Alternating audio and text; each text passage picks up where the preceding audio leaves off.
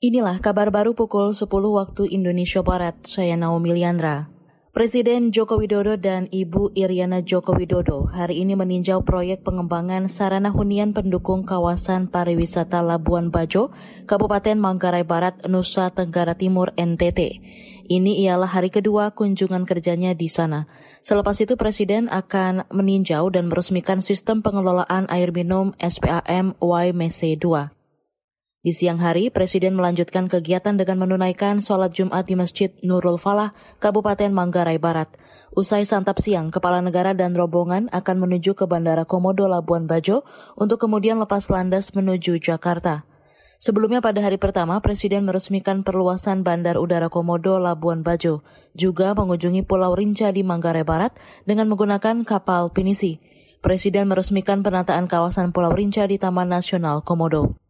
Kementerian Komunikasi dan Informatika Kemkominfo akan memberikan surat peringatan kepada para penyelenggara sistem elektronik PSE yang belum juga melakukan pendaftaran hingga 20 Juli kemarin, antara lain Amazon.com, Alibaba.com, Opera, PayPal, Yahoo, dan lainnya. Dirjen Aplikasi Informatika Aptika Kemkominfo, Samuel Abrijani, Pangerapan.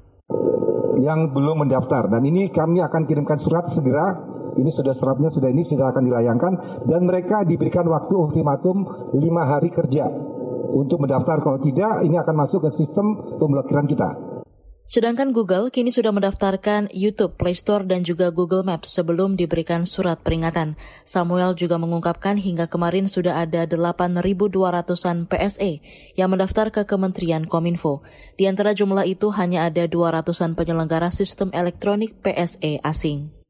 Nilai tukar kurs rupiah yang ditransaksikan antar bank di Jakarta pada hari ini menguat 3 poin ke posisi 15.034 per dolar Amerika dibandingkan posisi penutupan perdagangan kemarin yakni 15.037 per dolar Amerika. Sedangkan untuk indeks harga saham gabungan IHSG Bursa Efek Indonesia BEI pada hari ini dibuka menguat 7,38 poin ke posisi 6.871. Lalu kelompok 45 saham unggulan atau indeks LQ45 naik 1,44 poin ke posisi 973. Sementara itu pada perdagangan hari ini harga emas antam dibanderol 990 ribu per gram. Harga emas antam rata-rata turun 0,66 persen hingga 0,8 persen dibanding kemarin.